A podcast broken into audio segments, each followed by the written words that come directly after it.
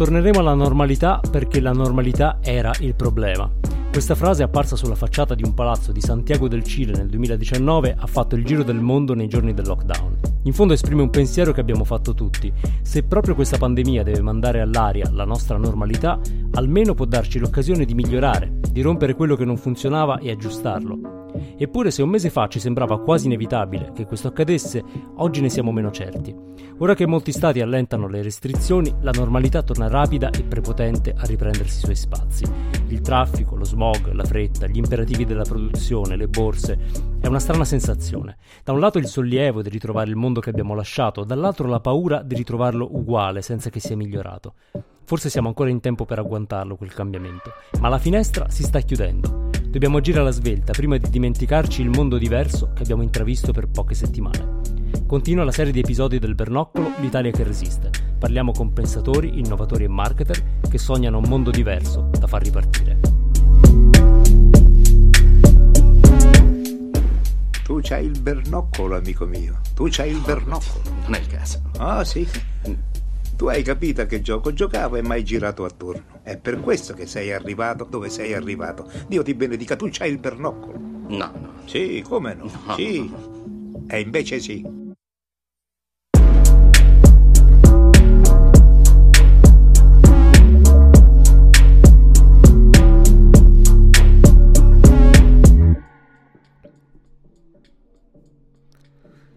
Benvenuti alla puntata numero 88 di Il Bernoccolo, il podcast che parla di comunicazione, tecnologia e cultura nel mondo post-digitale. Questa è la puntata del 20 maggio 2020, io sono Andrea Ciulu, qui con me c'è Pasquale Borriello e oggi con noi c'è Massimo Burgio che da oltre 25 anni è un esploratore delle possibilità del digitale, fondatore di Trulli Social Media e eh, direi anche, anche e soprattutto figura storica della comunità dei burners che per chi non lo sapesse sono le persone che ogni anno convergono nel deserto del Nevada per il festival del Burning Man. Quindi innanzitutto benvenuto Massimo, grazie di essere qui al Bernoccolo. Ti ho, presen- ti ho presentato insomma in modo credo un po' avaro di, di descrizioni perché avrei potuto dare molte definizioni di te, ma avremo mh, tempo per, eh, per raccontare un po' tutte le tue anime.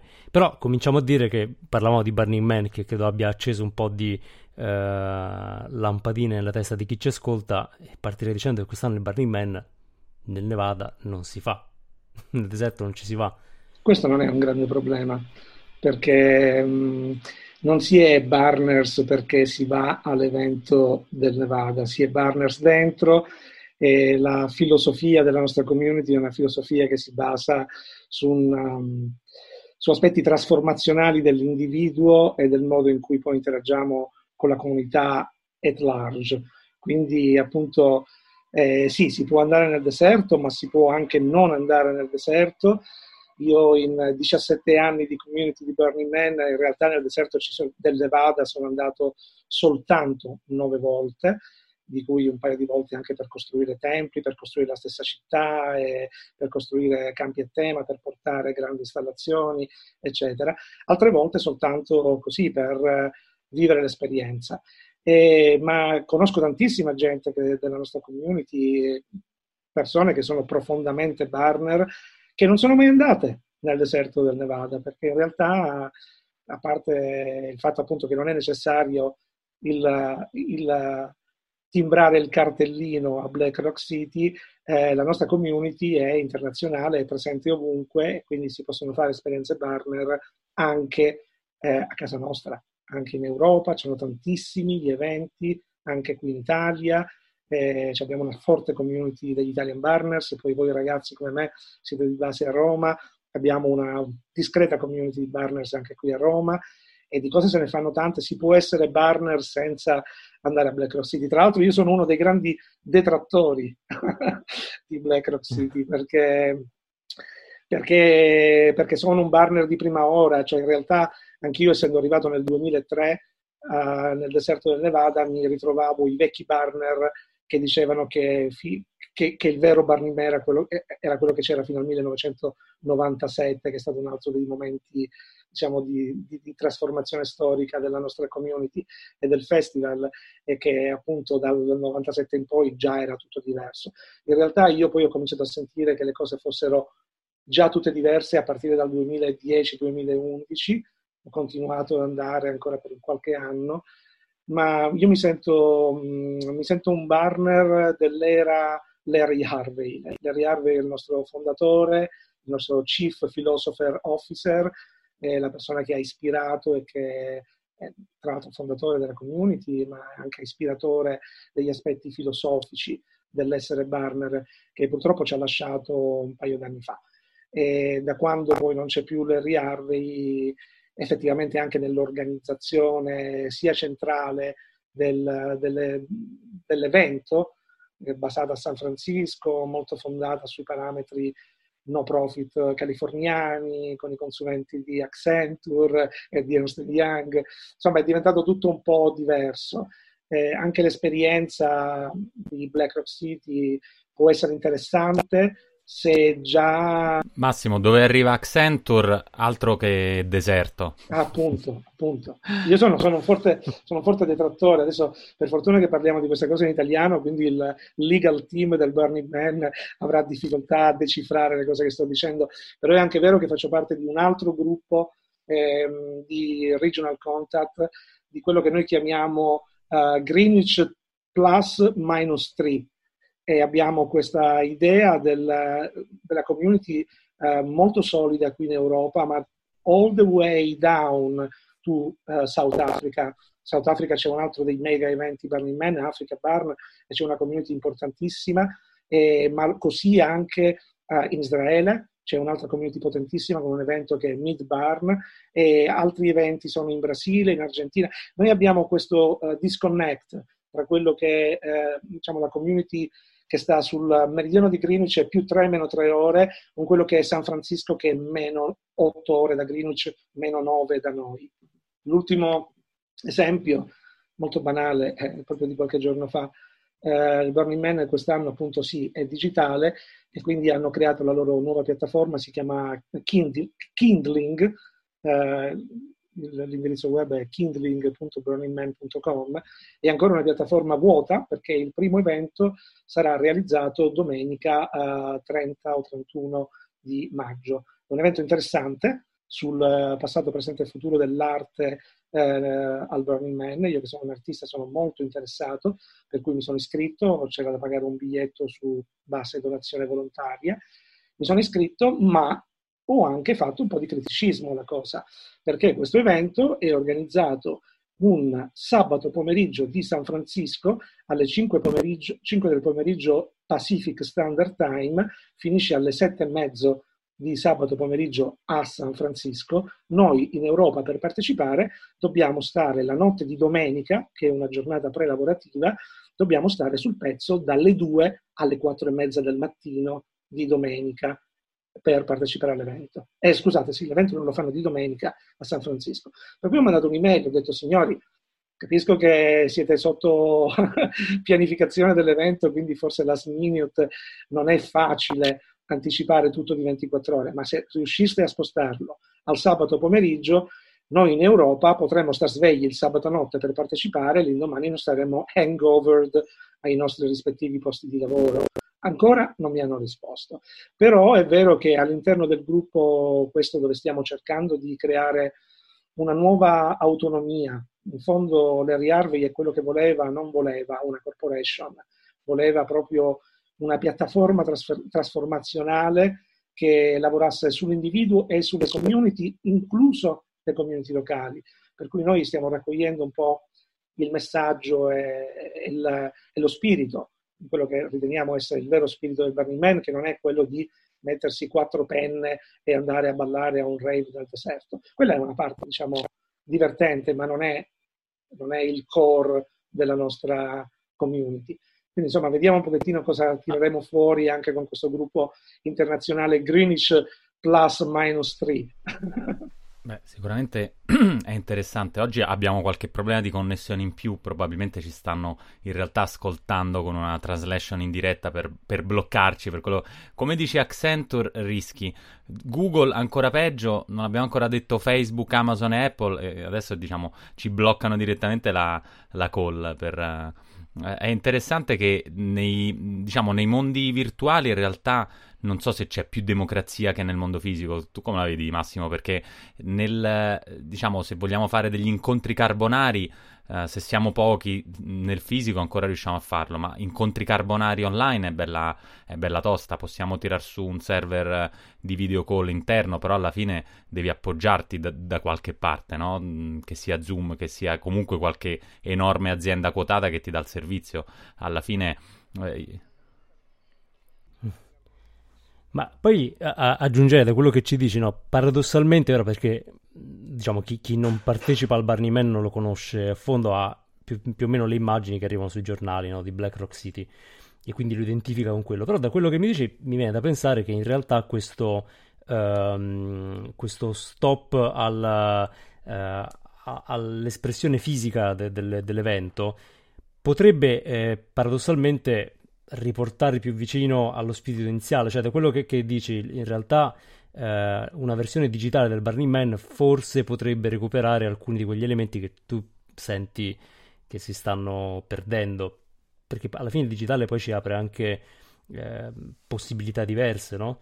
O... Um, non esattamente, non esattamente Andrea, perché il vero spirito del Burning Man è quello della community Uh, fin dal 1986 il Burning Man si manifestava a San Francisco attraverso questo gruppo che prima ancora di chiamarsi Burning Man erano The Cacophonic Society, e gruppo di persone un po' prankster uh, californiani, un po' diciamo, come dire, un'evoluzione del concetto di Fluxus, uh, sai, il movimento artistico così molto eh, eh, molto anarchico e molto eh, non, fuori, dalle, fuori, dal mainstream, dal quale poi sono venuti fuori i vari Joseph Boyce, da Monte Young, Yoko Ono, eccetera. Eh, quando nacque Fluxus era, era, era tutto molto eh, destrutturato, destrutturato, decentralizzato, eh, fuori dagli schemi e ha funzionato proprio per quella ragione. Lo stesso Burning Man ha funzionato la, l'approccio della Cacophonic Society, ma la Cacophonic Society come, come, come strumento aveva quello dell'aggregazione, cioè ci, ci si ritrovava per fare delle cose, anche degli eventi effimeri, anche delle performance effimere o molto critiche da un punto di vista socioculturale dell'epoca e poi venne fuori appunto questa cosa del, dell'uomo da bruciare nella spiaggia di Baker's Beach, che quando divenne insostenibile per la municipalità di San Francisco si trasferì nel deserto del Nevada, ma già era il 1990.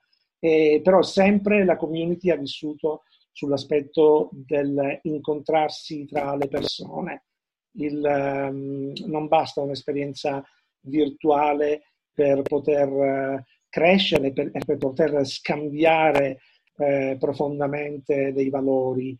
Eh, io ritorno sempre sul punto chiave, la nostra community di base è una, una piattaforma trasformazionale e questa trasformazione avviene proprio attraverso il, il confronto, lo scambio, la co-creazione con altri, cioè l'aspetto co, co-creare, co-realizzare, partecipare, eccetera, è sempre, è sempre un aspetto fondamentale. Certo, oggi nell'epoca coronavirus non abbiamo scelta, anche le Olimpiadi vengono cancellate, figuriamoci il Burning Man. Eh, quindi, insomma, eh, ci dobbiamo adattare, ci dobbiamo adattare e in fondo possiamo sempre connetterci, ma giusto per mantenere saldo e coesa la community, sempre in attesa di un eh, prossimo futuro a breve, speriamo, in cui saremo di nuovo in grado di poter fare degli eventi in cui ci si ritrova e si fa un'esperienza collettiva di co-creazione reale nel mondo reale, che può essere il deserto o possono essere altre location. Noi in Italia con gli Italia Barners, per esempio, da anni organizziamo del, degli eventi e ne avevamo uno in piano per questo fine mese. Avremmo dovuto giocare sul ponte del 2, del 2 giugno per fare un evento dal 29 maggio al 2 giugno, 5 giorni di Italian Burning Experience nei boschi del, del Mugello in, in Toscana.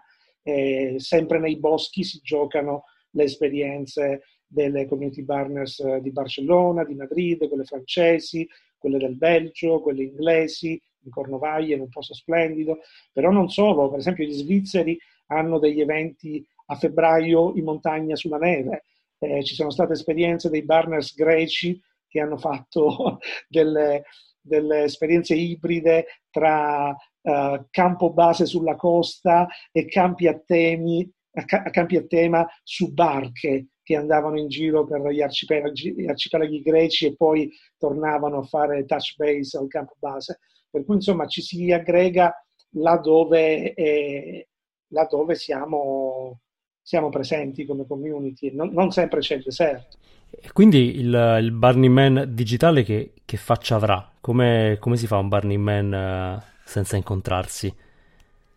Beh, allora, eh, da quello che so, perché comunque c'è molta riservatezza, al solito come il Burning Man vuole fare eh, The Big Surprise, eccetera, però insomma poca sorpresa, soprattutto per me che ho vissuto a San Francisco e so qual è, eh, quanto è facile l'accesso a risorse developers se stai in prossimità della Silicon Valley.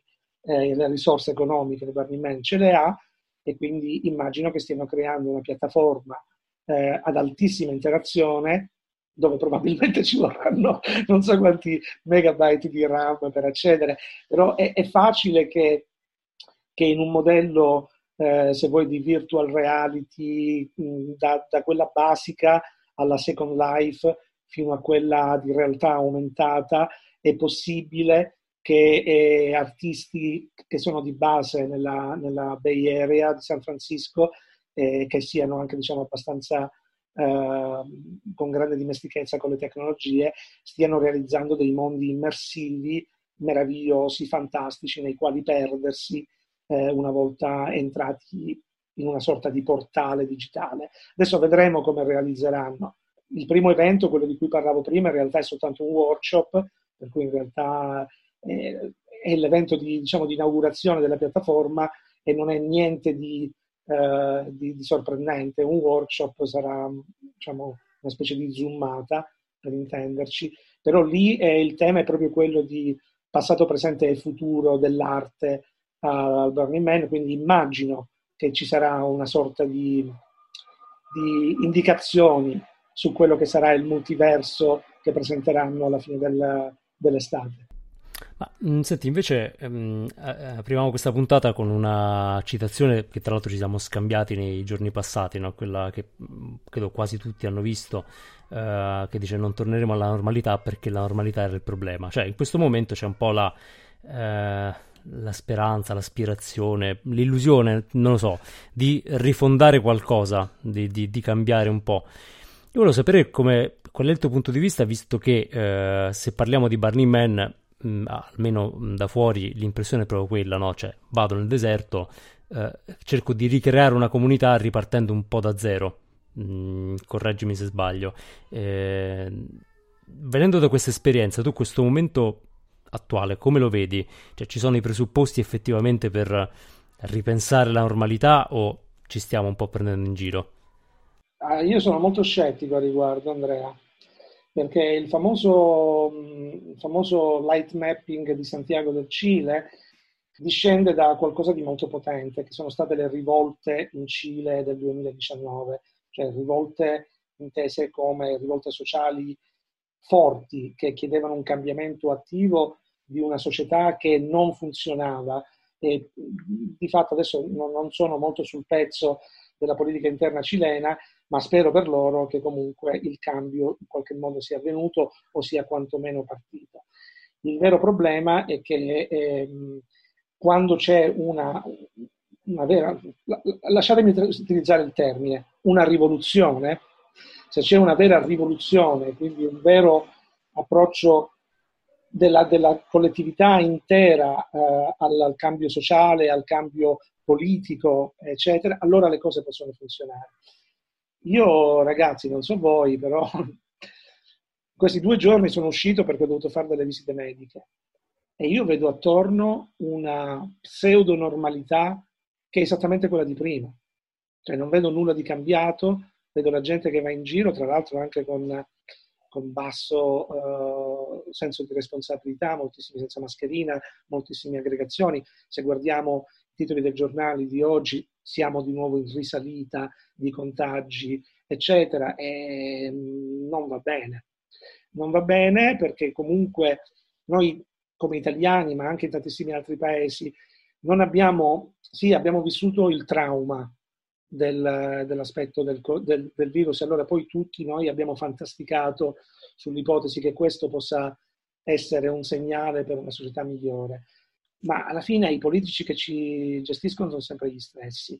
Eh, da parte loro non è cambiato assolutamente nulla. Sì, diciamo adesso nel bene e nel male hanno comunque gestito la crisi e la stanno ancora continuando a gestire e non voglio entrare sul piano politico, però sì entro sul piano comunicazionale, cioè alla fine, eh, alla fine hanno giocato tutti da una parte e dall'altra e da tutte le parti politiche a, a, a utilizzare, a fare leverage dell'aspetto del, del, coronavirus per portare avanti chiaramente sempre le loro agende politiche.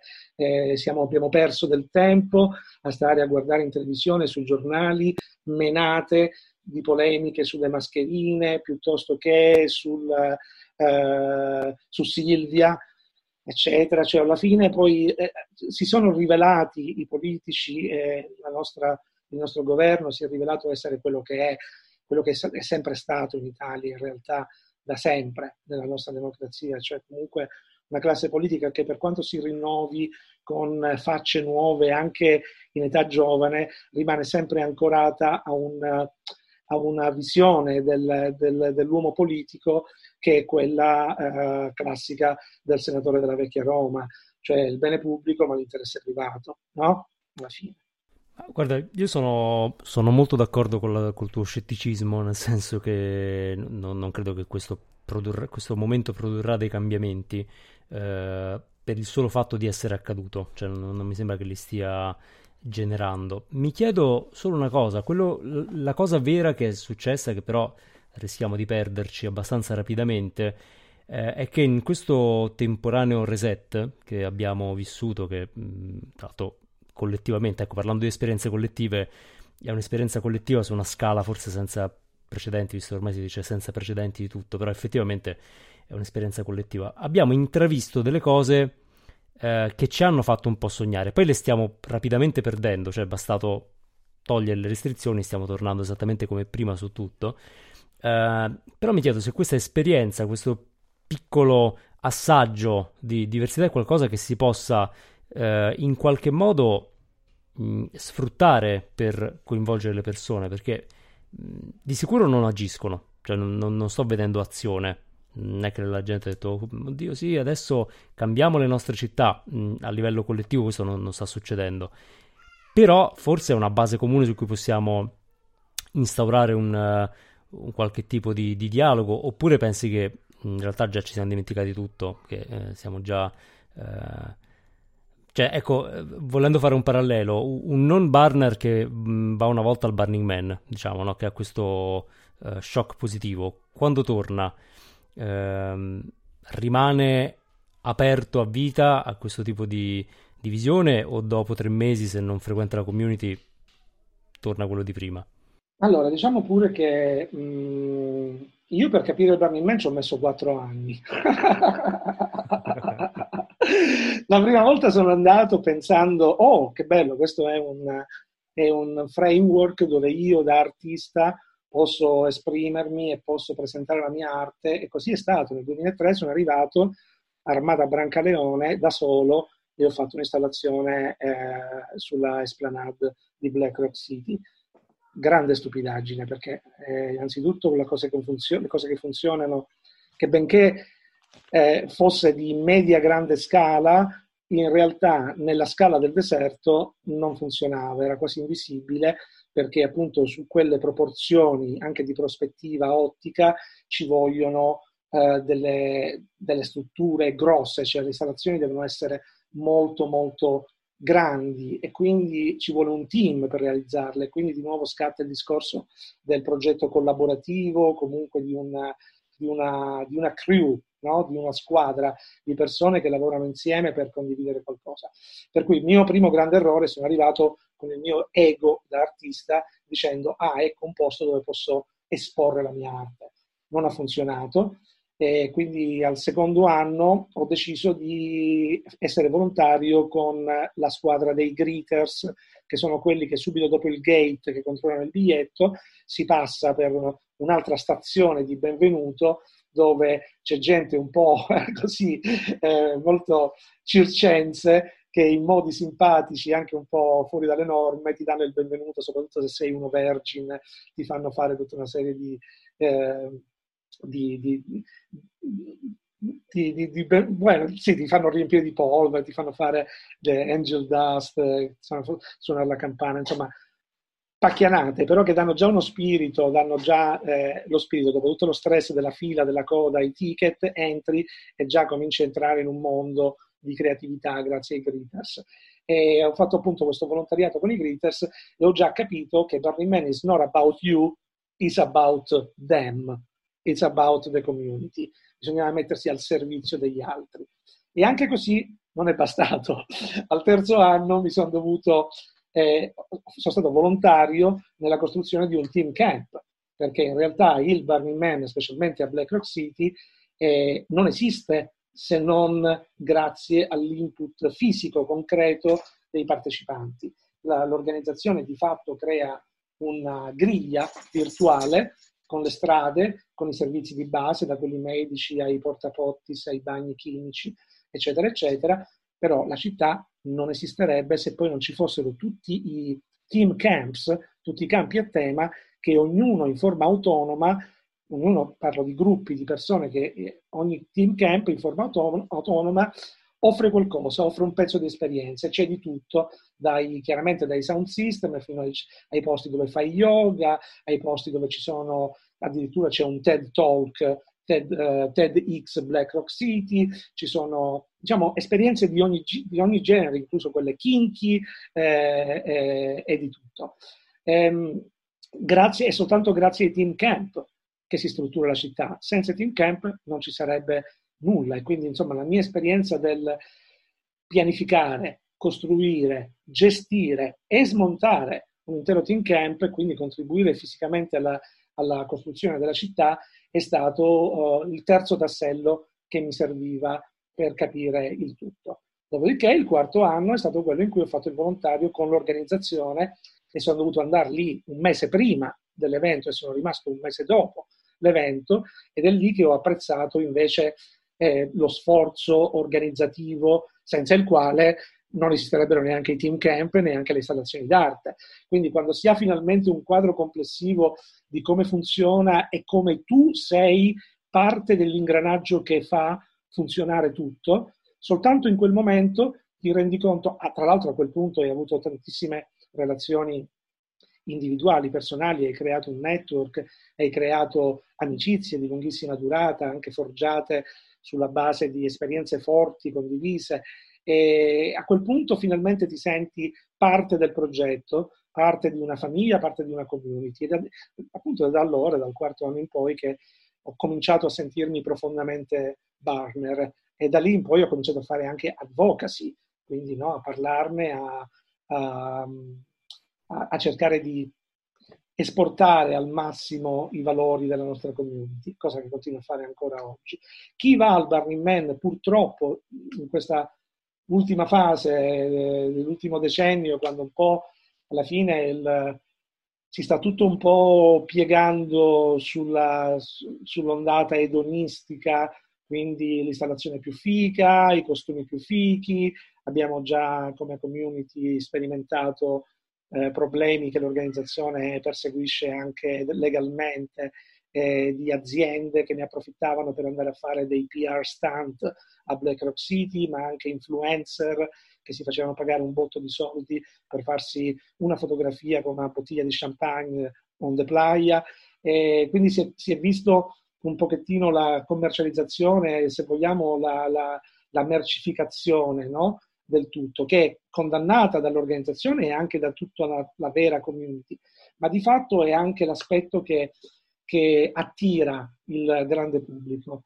Eh, grande pubblico che poi quando sei a Black Rock City, se sei un vero burner, te ne accorgi, ti accorgi di chi sono i burner e chi sono i cosiddetti tourist, no? i veri e propri turisti che arrivano, fanno le foto, le cose. Noi, io, io ho fatto delle foto in passato, sono anni che non faccio foto, perché questo tra l'altro è uno dei principi del Burning Man, quello della immediacy, di vivere l'esperienza sul momento piuttosto che star lì a perdere tempo a documentarla, tra l'altro vederla attraverso il filtro di una camera che tra l'altro impatta tutta un'altra serie di altre cose, incluso il consenso di fare fotografie a chi non vorrebbe essere ripreso in una fotografia. Insomma, io sono anni che non faccio più fotografie al Burning Man, che vivo l'esperienza e la vivo appieno. Purtroppo moltissimi al Burning Man vanno per eh, fare show off del loro ultimo costume, sono lì che hanno visto tutti questi video meravigliosi che girano sulle reti sociali, su YouTube,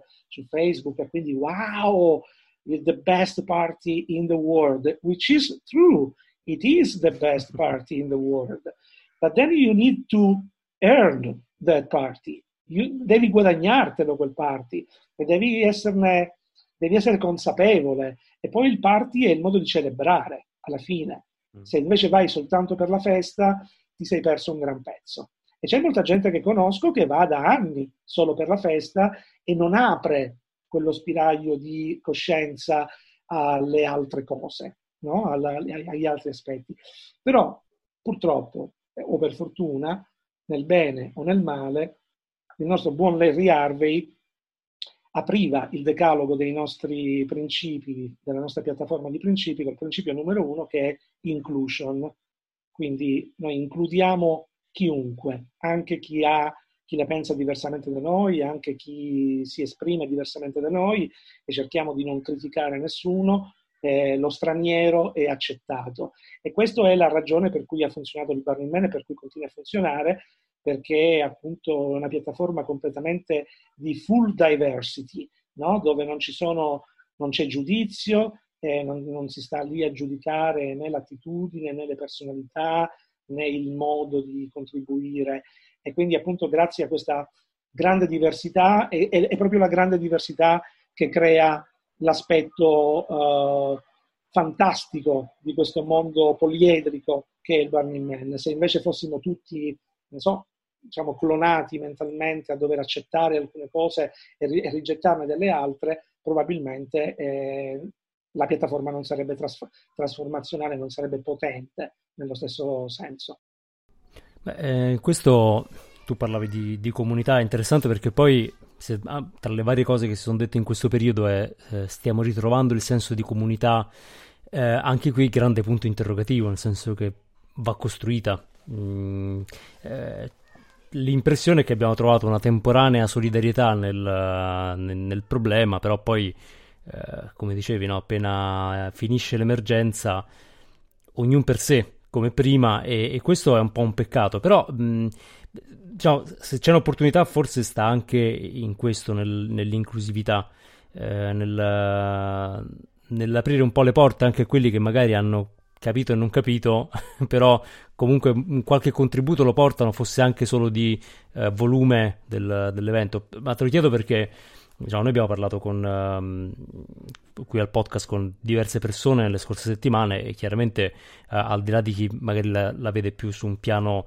uh, business, mh, ci sono tanti che sono interessati alle potenzialità trasformative di questo momento, ma in modo molto lucido, ovvero mh, eh, n- nessuno è fideistico nel dire cambiare tutto, però si cerca di capire, ok, è un'opportunità per fare qualcosa che porta al cambiamento o no? E, insomma, io mh, mm, sono molto interessato a quello che ci stai dicendo perché mi sembra che il Burning Man sia un esempio molto, molto ehm, utile a cui ispirarsi no? se si vuole eh, rompere la normalità, mh, mm, se si vuole trovare alternative.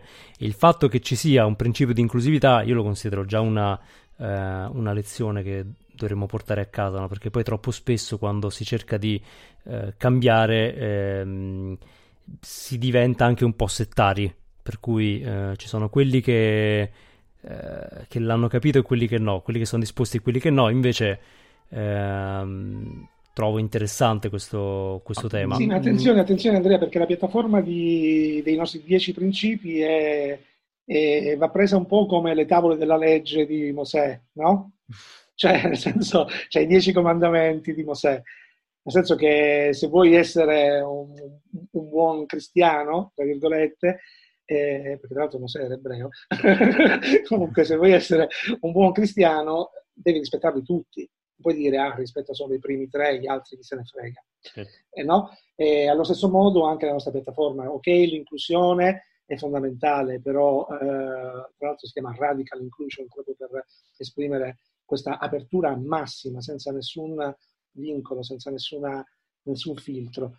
Però ci sono tanti altri aspetti, per esempio il numero due noi abbiamo la politica di gifting, dove eh, gifting è unconditional, deve essere incondizionale e bisogna avere questa, questo mm, desiderio di apportare le cose in modo uh, gratuito e offrendo tutto, può essere un sorriso, può essere il lavoro, può essere un progetto, può essere, può essere un, un, abbraccio, può essere un momento emozionale, però bisogna offrire tutto in modo eh, senza, senza cercarne un ritorno. La nostra società non è pronta per questo. E tra l'altro ne abbiamo anche parlato nella chat eh, di Disrupt, no? di questo tema. La nostra società non è pronta. Entriamo poi al terzo, terzo elemento, giusto per citare giusto la triade di primi principi, che sono quelli che mettono un po' le foundation, è la decomodification. La, devo, eh, la decomodification, che è uno di quei principi che ci, sono, ci è voluto qualche anno prima di capire di cosa si trattasse. Perché vi ripeto, tra l'altro, io ho iniziato ad andare al Burning Man nel 2003 nel 2003 non c'erano i principi. Quando sono andato per la seconda volta nel 2004, boom, Larry Harvey si era inventato i dieci principi del Burning Man, per cui abbiamo cominciato a doverli un po' metabolizzare, a prendere, a studiare, a parlarne, a farne diciamo, pratica. E per molti questa della decomodification, che è la demercializzazione, e, e non è stato molto chiaro eh, all'inizio era semplicemente, ah, non ci devono essere loghi sulla playa, non, non andate in giro con la t-shirt dell'Adidas, no? il logo della t-shirt. Se, se vi noleggiate un furgone da Enterprise, quando arrivate col furgone metteteci sopra un pareo o un qualcosa per coprire il logo di Enterprise. E così ancora si fa oggi. Però non è soltanto quello. Eh, la decomodification è proprio il uh, rinunziare e creare un, un ambiente sociale che non è mediato da sponsorizzazioni, transazioni commerciali o da advertising, che poi è la croce, la spina di questi giorni, eh, di questi ultimi anni al Burning Man, appunto nella loro lotta contro appunto tutti gli influencer e le aziende che invece cercano di, di utilizzare la piattaforma per fini poi commerciali. Ma questo non soltanto i brand, anche le persone. Cioè io da DJ, per esempio, come sapete suono, faccio anche un DJ, però quando, vado, quando faccio il DJ uh, eh, a un evento del Burning Man, io vado, arrivo, suono per la gioia di suonare, per la gioia di far ballare, ma se dovessi essere io uh, resident DJ in un club, oppure avere, eh, che ne so, a Roma mie, le mie serate ad hoc, eh, dovrei eh, assolutamente eh, non comunicarle, cioè la self-promotion è bannata.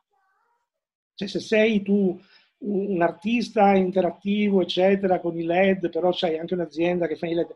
Eh, per dire, adesso faccio un esempio uh, banale, uh, voi siete sempre a Roma, forse quindi conoscete The Sanctuary, conoscete? The Sanctuary certo. Eco... Sì, sì. Okay.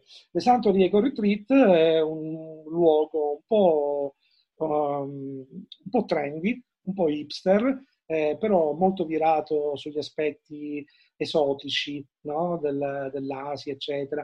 Hanno della, un'ottima pianificazione di DJ e di serate DJ e poi c'erano tutta un'altra serie di cose commerciali a partire dai brunch, le cene, i ristoranti, lo, lo yoga a pagamento, eccetera, eccetera. Allora, ehm, come Barnes, noi abbiamo cercato, Barnes Romani abbiamo cercato di aiutare The Sanctuary che volevano portare un campo Sanctuary al Burning Man quest'anno. E sono stati bannati.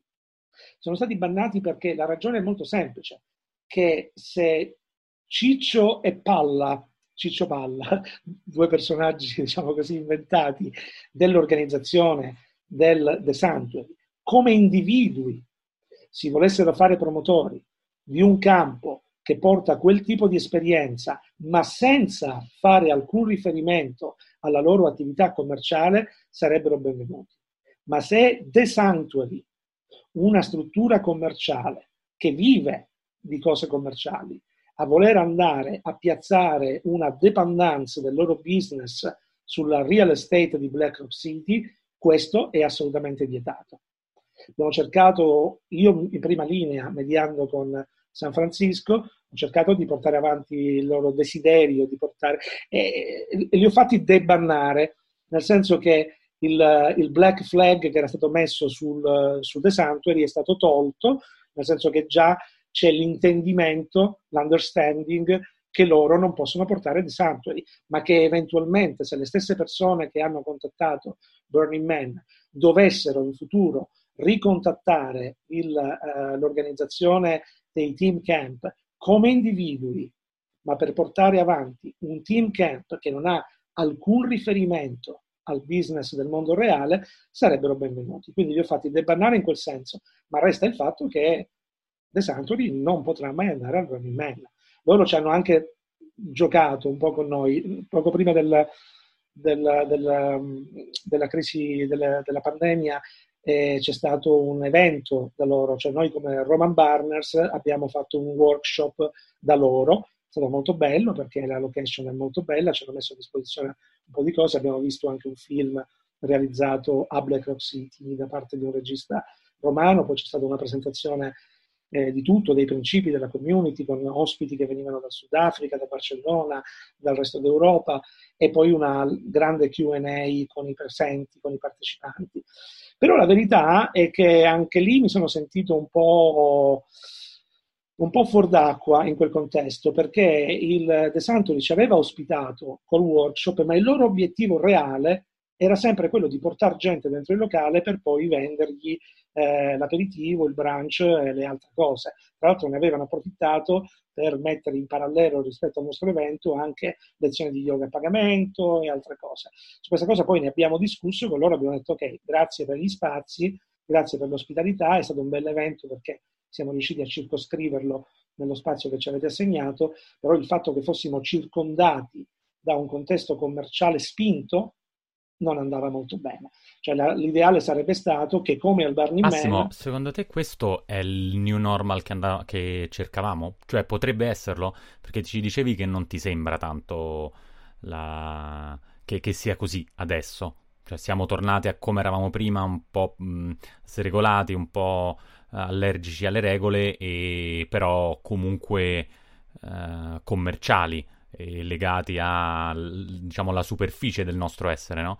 E, quello che, che, che invece eh, auspicavi era questa anche la decommodification eh, su, su, vari fronti, ma potrebbe essere che questa, idea, questa piattaforma eh, più da Barner sia mh, potenzialmente il new normal, cioè il Burning Man era già future proof da questo punto di vista e po- potrebbe essere la direzione che, che prenderà almeno una parte de- de- della popolazione. Io sento poco, ma la sento una certa allergia nei confronti di una, uh, una spinta dipendenza dal mercato, da- dai brand che rappresentano il mercato e una certa anche allergia nei confronti di un advertising molto e una comunicazione molto commerciale, molto um, che punta solo alla, a una conversione di, di acquisto, di... Tu non cioè, no, non senti questa, questa, piccola vibrazione positiva in quello che, che, È difficile perché purtroppo il coronavirus ha dato anche una bella mazzata all'economia, sia delle grandi aziende che delle medie che ne sono state ancora più impattate che degli individui. Per cui in una fase di ripresa, chiaramente tutti stanno uh, mettendo come priorità una ripresa economica e quindi diciamo che gli aspetti commerciali si, si ci sta reinventando, dai bar ai ristoranti, ai negozi, alle aziende, al, al food, al turismo, si sta cercando di reinventare ogni settore in modo da renderlo nuovamente proficuo. Non vedo nessuna esperienza in giro di reinventiamoci in modo da dimenticarci il capitalismo che c'è alle spalle. Però i brand un po' se ne fanno di fare campagne eh, puramente commerciali, ne riparleremo a settembre. Uh, però insomma la ripresa, vedendo anche i brand in assoluto più commerciali, il fast fashion, uh, i brand de- de- del largo consumo, Uh, io ho in mente le campagne di OVS, le campagne di Lavazza, che voglio dire dal punto di vista proprio del DNA sono forse un po' distanti no? Dal, da quel sentire di autenticità, uh, eppure non, non, si stanno azzardando a dire c'è lo sconto famiglia o c'è puoi ricominciare a comprarti i calzini, ma stanno facendo un po' una Uh, si stanno facendo un po' paladini della riapertura dell'Italia, della ripartenza. Cioè, da questo punto di vista. Sì, cioè, però, questo... ah. Pasquale, però questo rientra in un altro contesto che è anche quello molto criticabile, che è quello del corporate social responsibility, dove sappiamo benissimo che è soltanto un escamotage per ridursi le tasse. Vero, vero. E quindi, così come il corporate social responsibility, che è soltanto le fondazioni delle aziende, le campagne di social attention, sono soltanto un escamotage per ridursi le tasse e per dare quell'input, sì, siamo attenti al territorio, siamo attenti all'ambiente, siamo attenti a quello che sono i tuoi valori. Però, una, però quelle campagne in genere viaggiano su un binario completamente separato da quello che poi invece è la voce del brand che si deve sempre inginocchiare alle esigenze della bottom line. Certo.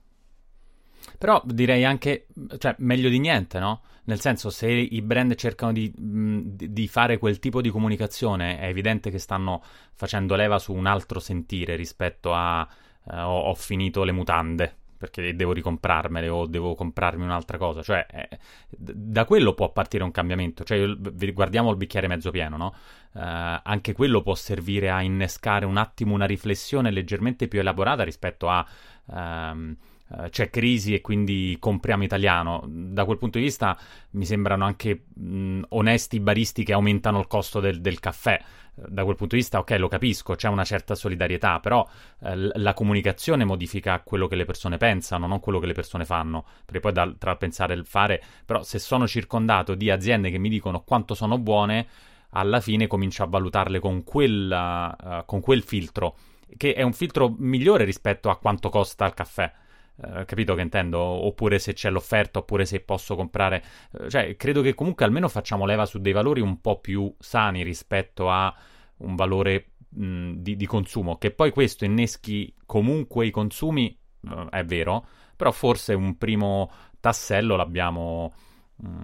l'abbiamo riempito se vuoi, cioè siamo, abbiamo fatto un passo nella direzione quantomeno giusta, oppure no, siamo dannati perché lo capisco te da Barner, siamo dannati. Siamo dannati, Andrea, Pasquale. Andrea, siamo dannati, noi siamo il male. Siamo il male, io, anche io in prima persona, eh, so. perché come, come marketer mi, mi, mi, metto la mano sulla coscienza. Eh, di fatto certo. ho già messo la mano sulla coscienza e cerco in qualche modo di adattarmi per essere una persona e un'azienda di servizi migliore, più etica.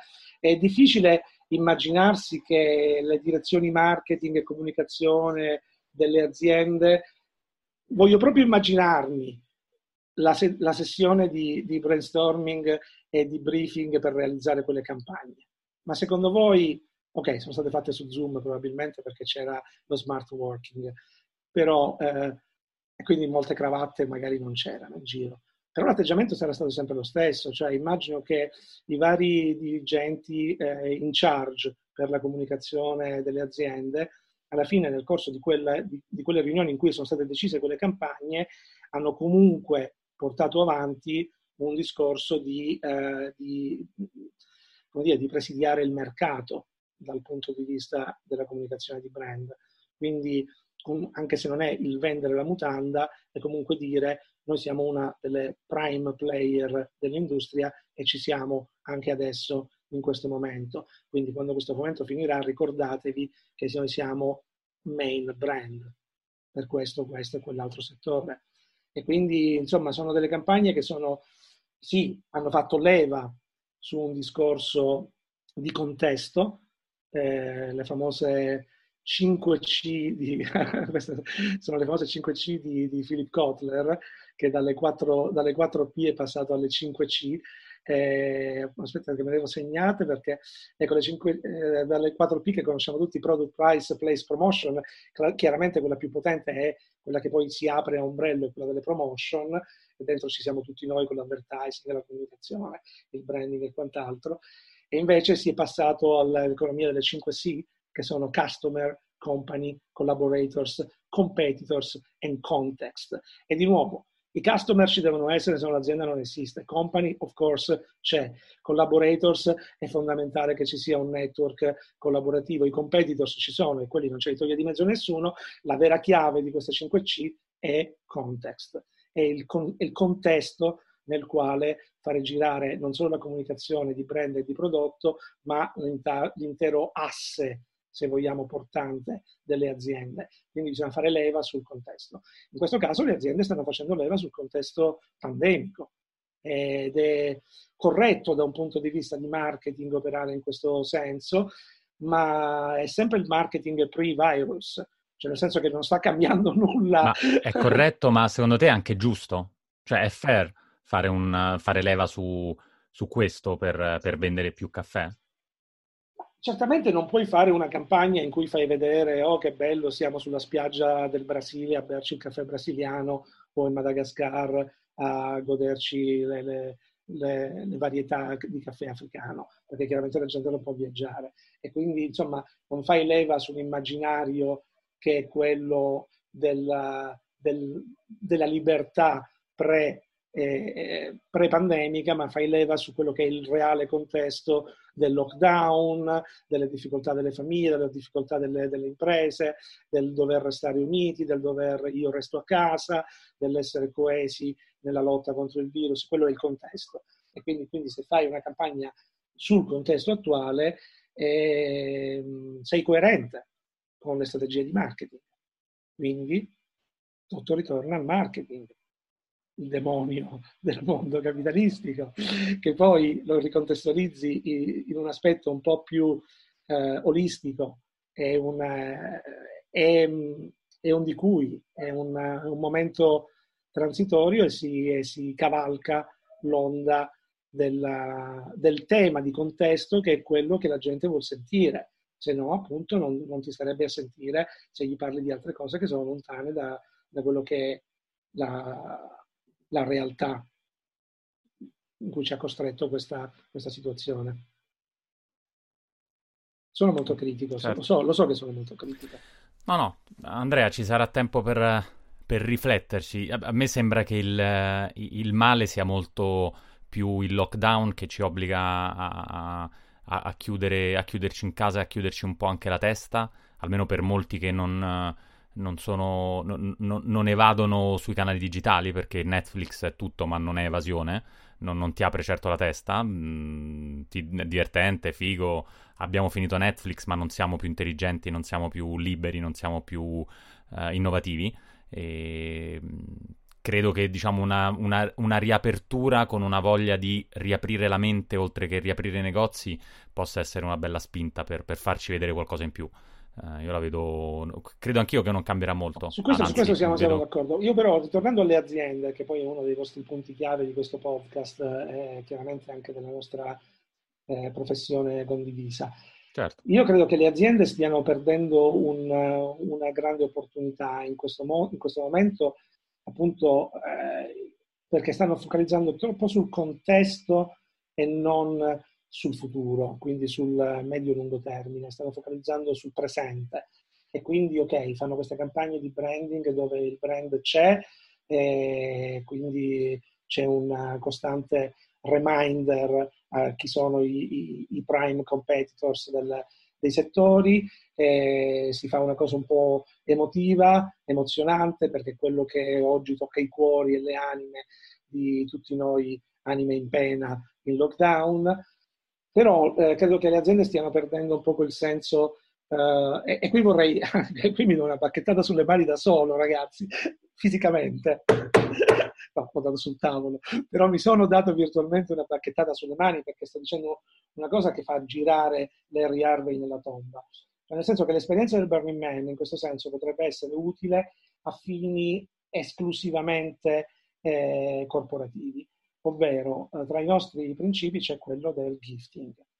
E io penso che piuttosto del vendere la mutanda, come diciamo, la metafora che hai fatto tu prima, eh, bisognerebbe regalare le mutande, perché il vero asset non è il, eh, diciamo, i profitti da sales della mutanda, ma il vero asset oggigiorno, e qui parliamo di digital transformation, è quello dei dati è quello di riuscire ad avere i dati degli utenti per profilazione, ultraprofilazione, eccetera. E quindi tutti senza mutande.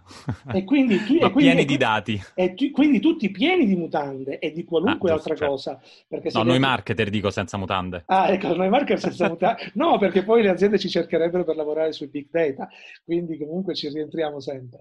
Però il concetto è proprio quello, cioè oggi piuttosto che stare a dire eh, comprati il caffè, comprati la mutanda, sarebbe capiamo la necessità che ti regaliamo il caffè e la mutanda. Tanto poi ti devi registrare per avere il regalo e noi abbiamo i tuoi dati, che è il, diciamo, il vero, eh, quello che è anche stato definito il capitalismo di sorveglianza con la, la, la, la profilazione, cioè sono, questa è la frontiera del big data che è ver- il vero tesoro, il vero patrimonio delle aziende sono i dati di profilazione. Certo. Non è più... Andrea, puoi, Puoi, sì. puoi lanciare questo, questa puntata Big Data Under Your Pants. Uh, potrebbe essere la, la, tagline di questo episodio, lo mettiamo, magari lo, lo flaghiamo come explicit e, e, andiamo avanti così. Che Dai, dici Andre? Non abbiamo detto neanche una parola, abbiamo detto solo mutanda.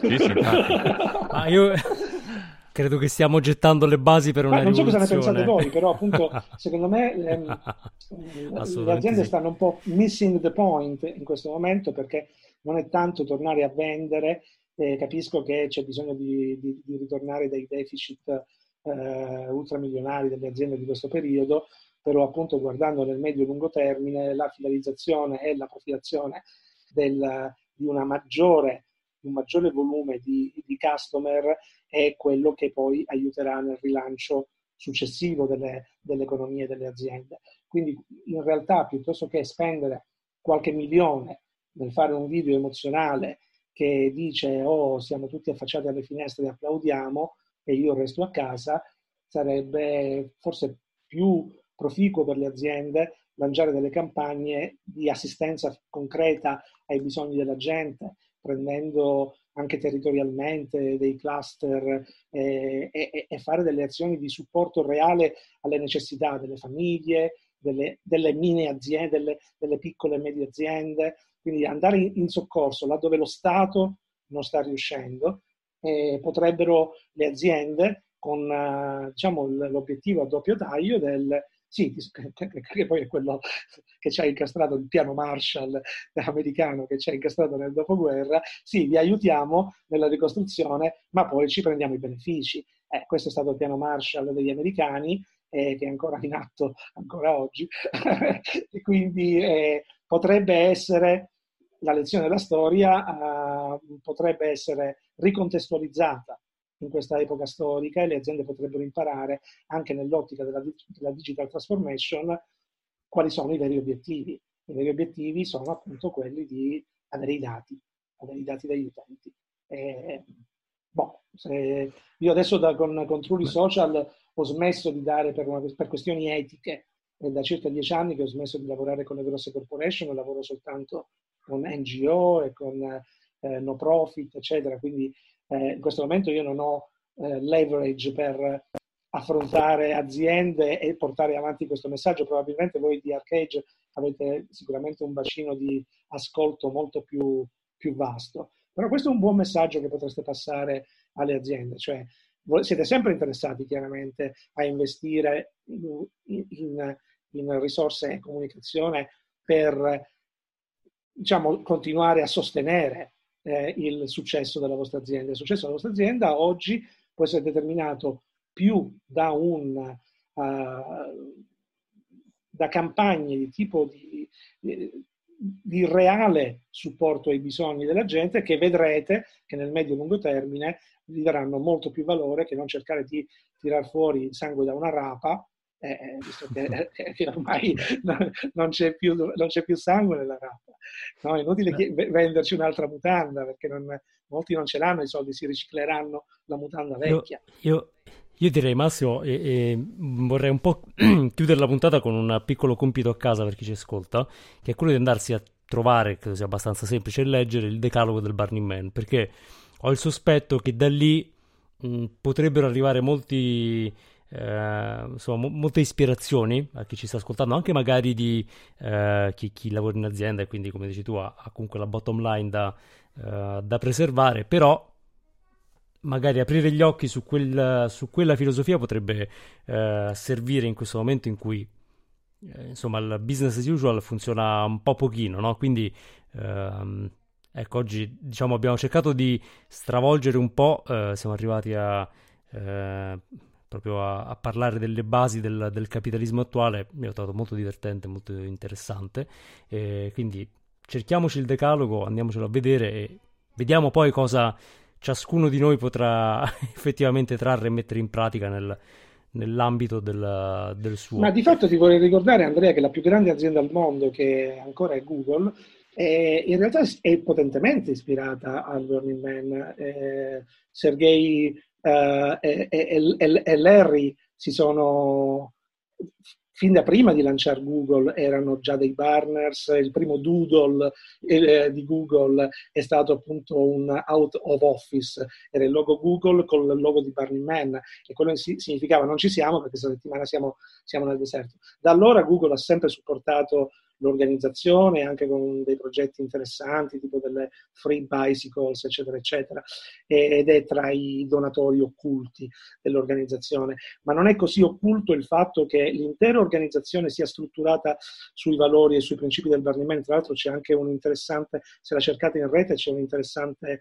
eh, lezione dell'Università di Stanford con un paper proprio scritto su come eh, Google abbia embeddato i valori del Burning Man eh, per, per strutturare integralmente i processi aziendali. Noi abbiamo, io ho accennato ai primi eh, radical inclusion, gifting e decomodification. Velocemente devo dire che ce ne sono importanti altri tipo civic responsibility, participation and communal effort. Già questi tre, senza neanche descriverli, vi faccio già capire che c'è un senso civico, un senso di partecipazione molto potente ed è proprio lì appunto che ritornando alle aziende il senso civico va un po' oltre la corporate social responsibility, significa veramente non avere un CSR eh, label, ma essere veramente, eh, veramente, attivi sul fronte del sostegno eh, sociale, no? dell'impegno sociale. Mm-hmm. E, quello, e, quello, potrebbe essere una grande chiave di, di, di rilancio per, per, molte aziende, sicuramente. Forse non per tutte, però eh, sicur- sicuramente molte aziende potrebbero trarre benefici da un rilancio in chiave sociale. Bene, Massimo, io ti ringrazio, ci hai aperto la mente come al solito, eh, non avevo dubbi.